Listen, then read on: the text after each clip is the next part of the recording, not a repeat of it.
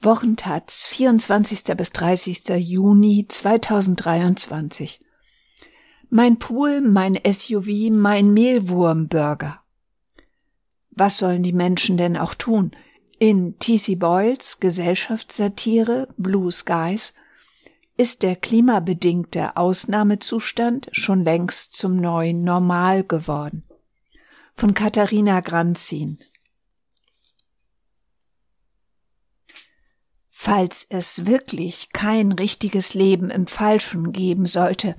So haben die Protagonistinnen von T.C. Boyles neuem Roman davon jedenfalls noch nichts gehört. Und so ziemlich alles ist in ihrer Welt inzwischen falsch. In Florida, wo ein Teil des Romans spielt, regnet es fast ununterbrochen und das unberechenbar gewordene Meer ist dabei, sich Teile der Küste zu holen, an der nun völlig wertlose Strandhäuser stehen, die vormals ein Vermögen gekostet haben. In Kalifornien dagegen, dem anderen Romanschauplatz, herrscht eine Dürre biblischen Ausmaßes und fast das ganze Jahr über lebensbedrohliche Hitze.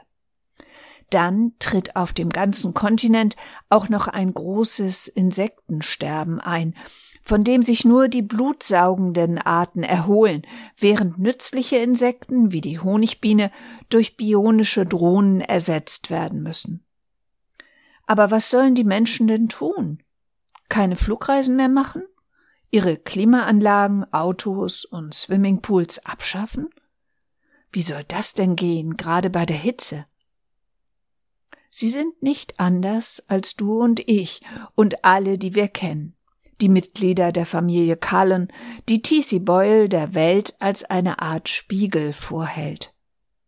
Nur sind sie schon ein Stück weiter als wir. Sie wissen prinzipiell um den Ernst der Situation und gehen sehr unterschiedlich damit um, haben sie aber letztlich alle schon als Realität akzeptiert. Blue Skies handelt von der Klimakatastrophe, auf die auch wir schon zusteuern, ist aber kein Katastrophen, sondern ein geringfügig in die Zukunft verschobener Gesellschaftsroman. Drei Personen und ihre unterschiedlichen Perspektiven tragen die Handlung. Ottilie, eine 70-jährige kalifornische Arztgattin, sowie ihre erwachsenen Kinder Cat und Cooper. Letzterer ist Insektenforscher, arbeitet an seiner Dissertation und hat als Wissenschaftler den klarsten Blick von allen auf die menschengemachte Naturkatastrophe. Ganz anders seine Schwester Cat, die in Florida in einem coolen Strandhaus lebt, gern Influencerin wäre und sich als Lifestyle-Requisit ein Tigerpython zulegt. Mutter Ottilie wiederum möchte immer alles richtig machen, hat ihren Garten auf Anraten des Sohnes insektenfreundlich gestaltet und versucht sogar Grillen für den Verzehr zu züchten. Alles richtig zu machen ist aber sehr schwer. Die Grillenzucht misslingt, die Mehlwurmzucht ebenso, aber immerhin gibt es inzwischen Laborfleisch zu kaufen, das fast so schmeckt wie Hühnchen. Im Gegensatz zu ihrer Freundin Sylvie duscht Ottilie nur noch sehr selten, um Wasser zu sparen, schwimmt aber täglich in ihrem Pool, in den sie haufenweise Chlor kippen muss, um bei der Hitze das viele Wasser keimfrei zu halten. Und natürlich muss sie sich ins Flugzeug setzen, um zu Cat nach Florida zu gelangen. Als diese mitten in einem Hurrikan mit Zwillingen niederkommt, ihr Mann nicht da ist und das Haus abzusaufen droht. Es geht ja nicht anders. Im großen Ganzen ist es leicht, sich mit Ottilie zu identifizieren. Sie ist tatkräftig, experimentierfreudig und unerschrocken und von den Hauptfiguren ist sie diejenige mit den am wenigsten satirischen Zügen. Anders verhält es sich mit ihrer Tochter. Im echten Leben würde man kaum glauben wollen, dass eine Gestalt wie Cat Tochter dieser patenten Mutter sein soll. Cat denkt ausschließlich in Lifestyle-Kategorien und hat sich darauf eingerichtet, ein sorgloses Leben als gut gekleidete Ehefrau eines gut verdienenden Mannes zu führen. Dass eine Würgeschlange ein eher unpassendes Haustier für einen Säuglingshaushalt ist, scheint ihr keinen Augenblick in den Sinn zu kommen aber meist vernebelt ihr ohnehin der Alkohol das klare Denken. Den Hang zu sehr regelmäßigem Alkoholkonsum allerdings teilt sie mit allen Romanfiguren, einschließlich ihrer Mutter. Das Leben in der schleichenden Apokalypse scheint sich nur berauscht ertragen zu lassen. Aber eben, dass es sich bereits um die Apokalypse handelt, das Ende der Welt, wie sie sie kannten, das wäre zu viel, als dass die Romanfiguren es sich in aller Klarheit eingestehen könnten. Den Biologen Cooper ausgenommen, dem die Natur auch noch übel mitspielt.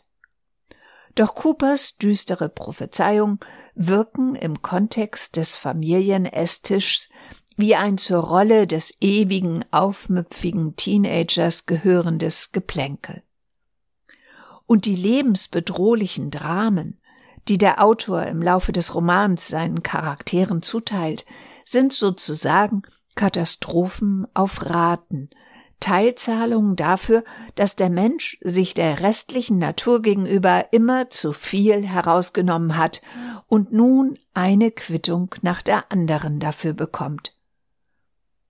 Cats Strandhaus ist das ultimative Symbol dieser Beziehung. Zu Beginn super Instagrammable und begehrenswert, am Ende eine termitenzerfressene Ruine auf überflutetem Land. Man lebt halt so lange wie möglich weiter, wie man es gewohnt ist. Naja, man schwitzt, man dreht die Klimaanlage auf, man betrinkt sich gepflegt, dann geht es schon irgendwie. Der Mensch an sich ist ja sehr anpassungsfähig. Und auch der Autor ist im Grunde gar nicht so anders als seine Figuren. Auch er macht weiter wie immer, tut das, was er eben kann und haut einen neuen, dezent satirischen Gesellschaftsroman in die Tasten, schwungvoll, gut gebaut und hoch unterhaltsam, nur eben angepasst an die Gegebenheiten. Wer Gegenwartssatire betreiben will, ist heutzutage mit einem leichten Katastrophenmodus gut beraten. Das spricht absolut nicht gegen, sondern unbedingt für diesen Roman. Denn der andere, reale Katastrophenmodus, derjenige der täglichen Nachrichten, wird auf Dauer langweilig, stumpft uns durch Wiederholung ab und berührt unser tägliches Leben kaum. Aber hier, in diesem ziemlich perfekten Stück gehobener Unterhaltungsliteratur, sehen wir auf einmal, wie Menschen wie wir sich an ihrer prekären Normalität festhalten, wo es gar nichts mehr zum Festhalten gibt. Da heben wir die Augenbrauen, erkennen uns vielleicht einen Moment lang selbst, und kurz fliegt uns der Gedanke an, ob wir dieses Stadium wohl auch bald erreicht haben werden, und dann leben wir weiter wie zuvor.